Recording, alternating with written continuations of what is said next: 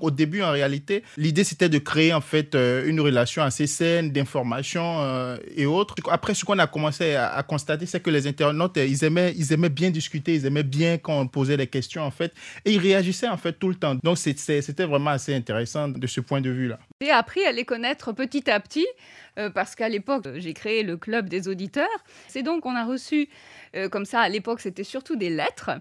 C'était d'ailleurs très touchant. Quelquefois, on avait des lettres avec des beaux timbres et adressées, bon, en général à mon nom, Mireille Drone, ou quelquefois à Béatrice aussi, selon, et dans lesquelles ils nous ils, parlaient, ils écrivaient aussi à la main.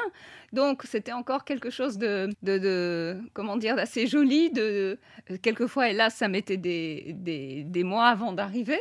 Et on se sentait assez proches.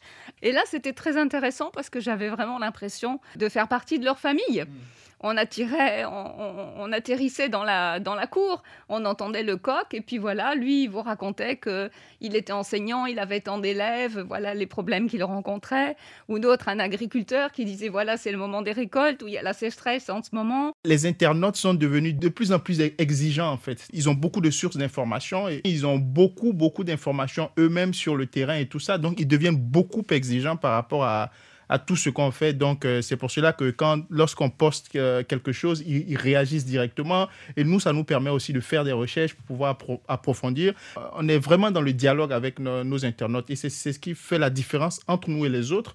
Parce que les autres postent des, publications, mais ne reviennent pas derrière pour faire du community management et pour parler avec eux. Maintenant, sur Facebook, c'est beaucoup plus anonyme. On ne sait pas d'où sont les gens. Ils écrivent, on n'entend pas leur voix déjà.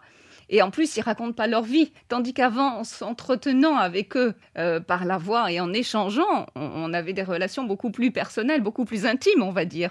Il y a des gens qui m'ont raconté un tas de choses comme ça au téléphone, sur leur vie privée, sur les enfants, sur... Euh, ça pouvait être sur des problèmes de santé, enfin, sur d'autres choses, tandis que là, c'est très bref mm. sur les réseaux sociaux. Ce sont juste des petits commentaires et c'est beaucoup plus anonyme, en fait. Ils nous considèrent souvent comme un média impérialiste, à l'image, en fait, de, de l'Occident aussi, qui veut imposer, en fait, une vision. Donc, c'est toujours assez difficile pour souvent euh, de pouvoir dire que c'est pas le cas. Bon, après aussi, il y a, y a, le fait que... Euh, euh, certaines personnes, souvent, moi par exemple, je viens d'Afrique, donc euh, ils ne savent pas que c'est quelqu'un qui a vécu en Afrique, par exemple, qui est en train de leur répondre ou euh, qui est en train de parler avec eux. Dans le même temps où l'Allemagne continue d'avoir une certaine bonne réputation de qualité, ce qui va aussi avec la, la, DW, dans le même temps aussi, le contexte mondial fait que on est aussi traité souvent, en fait, de médias occidentaux, et qui dit média occidental parle d'un média voilà, qui veut imposer une vision.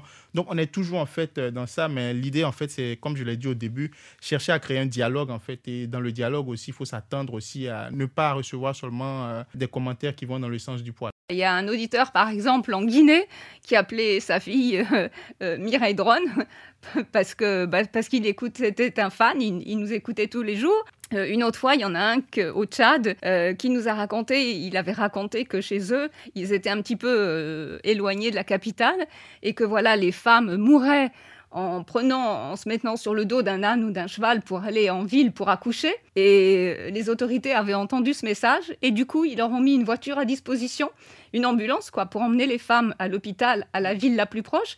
Ça, c'est des choses qui, marquent évidemment et on se dit waouh, on sert à quelque chose, c'est fantastique, on a fait avancer les choses. Après, on a eu aussi des, des témoignages de femmes, par exemple, qui ont été excisées, tout ça. Et c'est très important de les laisser parler et qu'elles s'adressent aussi aux autres. On est juste une courroie de, transmission. Et ce sont des choses, évidemment, très souvent, bah, qui vous donnent la chair de poule. Quand on parle des, violences des femmes, qu'elles vous racontent ça, il y a des moments où vous avez les larmes aux yeux et vous ne pouvez plus rien dire.